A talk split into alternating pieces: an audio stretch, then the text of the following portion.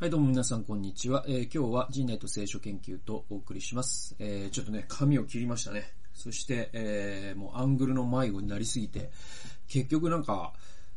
最初に戻ったみたいな。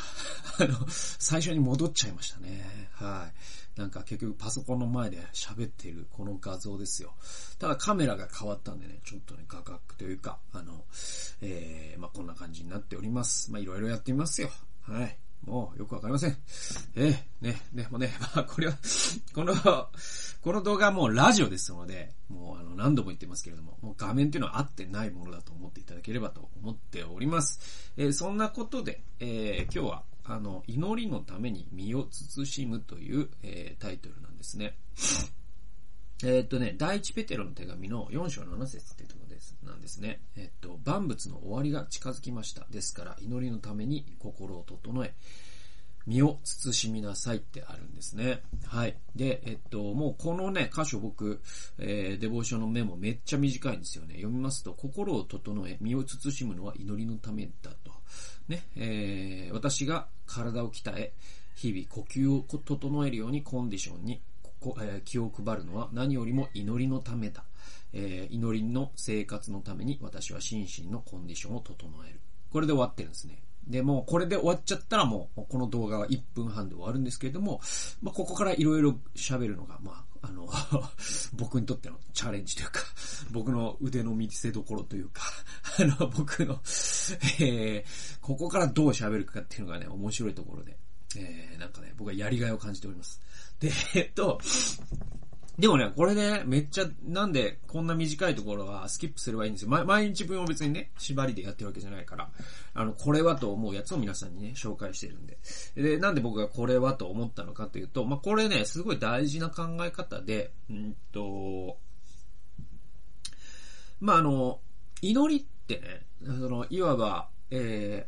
ー、霊的な、えっと、営みなわけですよね。まあ、クリスチャンの、人にとってはというか、祈りというのは霊的なあーものの最たるものなんだけれども、えーでもですね、そのために、心を整え、身を慎みなさいっていう、その、じゃ心を整えっていうのはちょっと霊的というか、でもまあ精神的、心理的とか、あーそういうタイプになってくると思うんですね。そして、さらには身身を慎みなさいっていうのに至ってはもうフィジカルなんですよね。身体的なんですよ。この物理的な体のことを言ってるんですよね。で、えっと、おまあ、あの、僕のね、YouTube を聞いてくださってる、また、あの、ポッドキャストを聞いてくださってる方は、もう、あの、ね、何度も聞いてきたことだと思うんですけれども、その西洋キリスト教神学の一つの、お過ちというか、えー一つの、お癖は、あこれもあの、神学の祖と言われている、まあ、アウグスティヌスから始まってるんですけれども、えーっとですね、二元論的なんですよ。生族二元論的なんです。もうそのアウグスティヌスの時点で。で、じゃあなんでそうなったかというと、アウグスティヌスってですね、えっ、と、神の国っていう書籍だ、書籍というか、まあ、彼のね、えっ、と、本の中だったと思うんですけれども、えっ、とね、出エジプトを引いてですね、ね、アウグスティヌスがこう言ってるんですよ。出エジプトの時に、イスラエルの民は、エジプトの宝を、ね、えっ、と、航海を渡った時にエジプトの宝を持って行ったじゃないかと。荒野に。で、こ、ここから彼は何を言うかというと、キリスト教神学を構築していく上で、私たちは、この社会、世界にある哲学を、という道具を使うということは正当であるって言ったんです。で、じゃあその哲学という道具って具体的には何かというと、これ実はプラトンやアリストテレスのことなんですよ。ギリシャ哲学のことなんです。そして、えー、アウグスティヌスという人はですね、えー、アリストテレスに非常に大きな影響を受けています。えー、彼が、その万物の、おー超たる、えー、被造物が人間だと言った時に、彼はアリストテレスを引用しているんですね。えー、そして、あとですね、えー、もう一つの事実として、えー、アウグスティヌスというですね、神学の祖なんですけれども、彼は若い時にマニ教の信者だったんです。あるいはそのゾロアスタ教とも言われるのかな。で、えっ、と、これは、え、完全な、えっ、と、善悪二元論の世界観なんですよ。えー、世界は善なる勢力と悪なる勢力の戦いであるという、え、そういう世界観なんですよ。で、アウグスティヌスは明らかにその若い時のマニ教の影響を受けてる、影響を受けてる、クリスチャンになった後もそのマニ教的な考え方に引っ張られてるっていう指摘もあるんですね。そう考えますとですね、アリストテレスがどう考え、あ、アリスト、えー、ごめんなさい、えっと、アウグスティヌスがですね、どう考えたかというと、彼はですね、アリストテレスを引いてどういうふうに、えー、な、あ論理を導き出すかというと、アリストテレス、そしてプラトンは、プラトンってイデア論じゃないですか。ね、イデア論っていうのは、この完璧な世界がどこかにあると。で、それは霊的な現実なんだっていうことなんです。えー、そして、えー、この私たちが見ている、えー、この体とか、この世界ですね、この自然界とか動物とかですね、え、この地球とか、その星々とかですね、太陽とか、そういうこの物質界、え、それは霊的な世界の劣化コピーなんだって言ったんです。そして霊的な世界は永遠で、そしてこの地球、そしてこの体、えー、この物質的な世界は一時的、えー、モータルなもの、イモータル、モータルっていう考え方があるんですけど、永遠か永遠じゃないかっていうことを言えば、この劣化コピーであるこの体は、えー、一時的なものであるっていう論論理になっていくんですよ。で、これって完全にアリストテレスに引っ張られてるんですけど、それと聖書を結構結びつけてきたのが実は西洋式キリスト教神学の歴史なんですよね。で、えっ、ー、と、これはもう、あのね、アウグスティヌスだけじゃなくて、トマス・アキナスもその傾向が顕著だし、マルチン・ルターもその傾向があるんですよ。ね、えー、で言うと、どうなってくるかというと、この霊的な現実というものは、肉体的な現実よりも重要だっていうふうに、えー、考えられてしまうんですよ。まあ、そういう、えー、なんだろう、そういう、えー、考え方がすごく染みついてしまうし。西洋キリスト教神学で考えていくとね。えー、だけど、えー、問題は何かというと、聖書が全くそんなこと言ってないということです。これ衝撃じゃないですか。で、聖書は肉体的なこと、そしてこの世界の現実、動物とか地球とかですね、この物質界も、えー、私たちが祈りとか賛美とかっていう風に呼んでいる我々が考えるところの霊的なものも、等しく神の前に重要だってことですよ。はい。全く同じだけ重要なんですよ。はい。で、えっと、それしかも、もっと言えば、旧約聖書のユダヤの伝統では、肉体と霊を分けるなんて考え方はそもそもありませんでした。人間というものは人間なんですよ。肉体でもなければ霊でもないんですよ。それは切り分けられないんですね。いちごミルクから、ミルクだけを取り出すことがもはや不可能なように、私たちから霊だけを取り出すことは不可能なんですよ。それがユダヤ的な考え方であり、聖書もそれを追認してるんです。え、なのになぜか我々は切り分けるということをしてきた。なぜ、それはなぜかというと、西洋キリスト教神学が非常にですね、その、えー、分析的と言いますか、要素還元主義とも言うんですけれども、そういう考え方をするからなんですよ。で、じゃあその要素還元主義、そして生族二元論というメガネを一回外してですね、聖書を読んでいったときに、えー、我々非常に大切なことを、本来学ぶべきことを学ぶことができる。じゃあそれはここでは何かというと、心を整え身を慎むのは祈りのためだっていう、この論理、すごい大事だと思うんですね。えっと、祈りっていうのはすごい、えー、霊的なこととされてますよね。だけれども、そのために我々が身身を慎む。それはその、えー、体のトレーニングをしたりとかですね。えー、あるいはその、栄養のある食べ物を食べたりとかですね、えー、ちゃんと寝たりとか、休んだりとか、えー、そういうことは霊的なことと多分考えられてないと思うんですよ。でもこれって完全に霊的なことというか、神の関心の範疇なんです。祈りが神の範範疇であるのと全く同じだけ、え我々が肉体のメンテナンスをするということは神の範疇なんですよ。えー、だからですね、僕ね、ネタ、ネタだと思われてると思われることが多いんですけど、僕ね、えっ、ー、と、筋トレね、今だとその自宅で週5回やってますけど、筋トレをする前に必ず祈るんですよ。で、かっこ笑いみたいに言われることが多いんですけど、これはもう全然僕にとってはもう真剣そのもので、なぜならそれはもう霊的な行為だからなんですよね。で、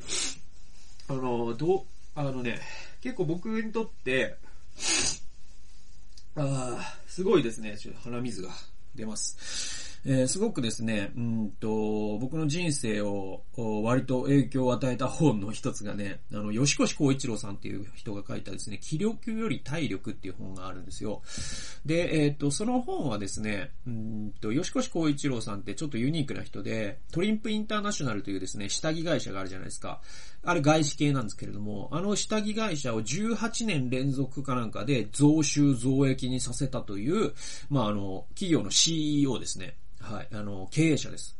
で、えー、彼は、あの、奥さんがですね、ドイツ人だったかな？スイス人だったかな？ヨーロッパの方なんですよね。だからすごいね、その、えー、彼の考え方ってすごい日本という枠から結構はみ出していて、えー、例えばね、その、トリンプインターナショナルって、うんと、課長以上は、えー、毎年1週間連続で有給を取らなきゃいけないとかっていう決まりがあったりとかね。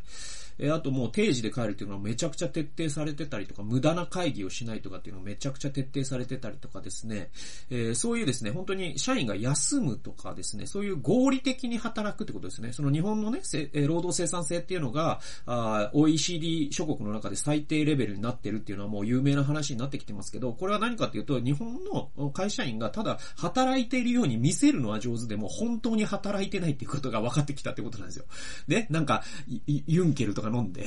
なんかネクタイとかこうやって、すげえ汗とかかいて、お前、もう営業っていうのは、靴を、革靴をボロボロにして履き潰すまでやるのが営業なんじゃみたいなことを言ってですね、なんかもう日本軍みたいになってきてですね、でも、そういう時代じゃなかったりするじゃないですか、もうね。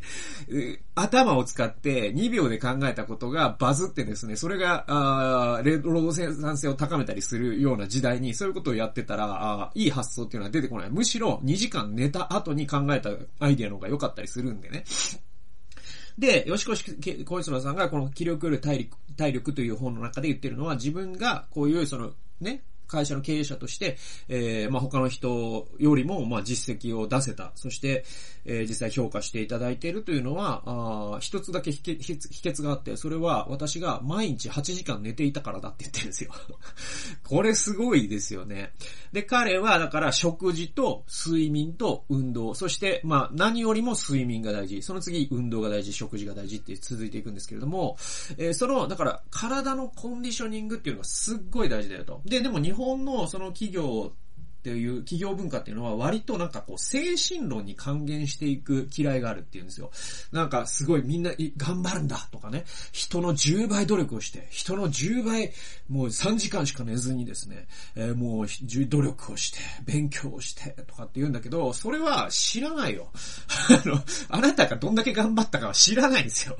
あの、結果を出すことが全てなんで、頑張らずに結果を出した方が、やつの方が、頑張って結果を出さないやつより、ごめんなさい、偉いんです。よ、やっぱり。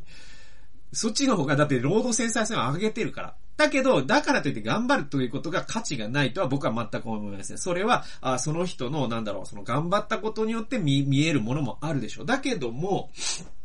ことですね、労働生産性とか仕事ということに関して言えば、だって、吉越光一郎さんの立場に立ってみてくださいよ。社員がですね、めちゃくちゃ汗をかいてですね、うさぎ飛びとかをしてるけど、全然結果を出さないよりも、口笛を吹きながら結果を出してくれた方が嬉しいに決まってるじゃないですか。で、彼は冷徹な目でそれを見れるから、社員に寝ろって言うんですよ。ね。え社員に休めって言うんですよ。ね。えー、それが言える人なんですね。で、えー、彼が言うのは、だから日本ってすごい精神論に還元する嫌いがあるけれども、その精神論って何の役にも立たなくて、本当に仕事ができるやつっていうのはちゃんと休めるやつだし、えー、精神論とかで頑張ってるとかっていうことは、頑張ってるアピールとかっていうのも、本当にクソの役にも立たないって言ってるんですね。はい。で、えー、っと、だから、あのー、割と、だからその、西洋だとその生族二元論っていうのがあるんだけど、日本ってその精神論に還元するのって、教会にも僕あると思うんですよ。教会にも精神論に還元する嫌いがあると思うんですよ。ね？えー、それはなんだろう、その、えー、もう夜中に3時間祈りました。主に起こされて、えー、2時から5時まで3時間祈りました。みたいなとか、毎日4時に起きて祈ってます。聖書をもう1日10章読んでます。みたいな。あなんかそういう、なんか、バッキバキ、なんか霊的マッチョ思考みたいのが、なんかある気がするんですよね。えー、で、えっ、と、それって精神論じゃないですか。えー、でもですね、えっ、と、吉越さんがこの本で言ってることは、精神進路に還元するんではなくて、え、その、ね、いい仕事をする土台っていうのは肉体にあるんだっていうことを指摘したことがすごい大事だと思うんですよ。体の状態が良くないといくら頑張るという気持ちがあっても全然結果出ないよって言ってるんですよ。で、これね、キリスト教精神論も同じで、いくらですね、その、なんか気合みたいなもので、その霊的に神に近づこうとしても、実はあんまり、なんだろう、その効果は疑問っていうかさ、あので、むしろ、すごくですね、心の状態、体の状態が万全な時の方が祈れるはずなんです。で、ペテロ、第一ペテロの手紙の4章7節っていうのは、だそれが分かってるからペテロは言ってるんですよ。体をちゃんと、えー、まあ、身を慎みなさいよっていうのは体の管理しなさいよということですよ。で、心を整えなさいよっていうのは、その、えー、サイコロジカルに健康でいなさいよ。心理学的に健康でいなさいよっていうことですよ。ね、ストレスとか溜め込むなよってことですよ。だから、体が健康でストレスをたも、たも、えー、溜め込んでない時にこそ我々は祈れるわけですよ。霊的にもなれるわけですよ。だからなんか、霊、霊が高い人はなんか身体が低いとかじゃないんですよ。身体と霊って一つだからね。だから僕が、ね、筋トレをするのは祈るためなんですよ。よ、筋トレをしてる人は祈れるんですよ。筋トレをしてない人は祈れないんですよ。嘘です。嘘ですけど、今のは嘘です。そんなことはありません。筋トレしなくても祈れます。でもですね、僕にとってはだから、祈りっていうの、あの、もう冗談でも何でもなくて、筋トレをするっていうのは僕がよりよく神に仕えるためであり、えー、そしてこのフィジカルというものを強くすることによって祈りということも出てくるんだよということです。だからなんかこう、えー、この箇所から僕は、あすごい学んだのは、なん、なんというか、こう、霊的なものを、その精神還元主義みたいな形で、えー、なんだろう、行くとね、変な感じになっちゃうから、竹槍で原爆に立ち向かうみたいになっちゃうから、あだから本当にこう、当たり前のことを、もうちゃんと寝てさ。で、だってちゃんと寝不足で祈れます皆さん。逆に聞きますけど。ね？とか、はい。で、あとその、すっごい体調悪くて、もうストレスもすごい時、祈れますか？祈れないじゃないですか。ね？で、体調がしっかり管理できてて、ストレスが少ない時に我々は、やっぱり神様に聞けるわけですよ。神様はあなたが何を語ってますかと聞けますし、また、御国が来ますようにと祈れるわけですよ。はい。そのためにこそ体を整え、そしてまた心を整えていくってことはすっごい大事だよという、えー、そういう話ですね。だからなんか体の話とかですね、その、心理心理学の話をするとなんか霊的じゃないみたいに思われるかもしれませんけれども、それこそ霊的なことなんだよということを僕は今日ね、まあ、の、この祈りのために身を慎むという、まあ、えー、この第一ベテロの箇所からですね、えー、お話ししたかったという、えー、そんな話でした。ということで、最後まで聞いてくださりありがとうございました。それではまた次回の動画及び音源でお会いしましょう。さよなら。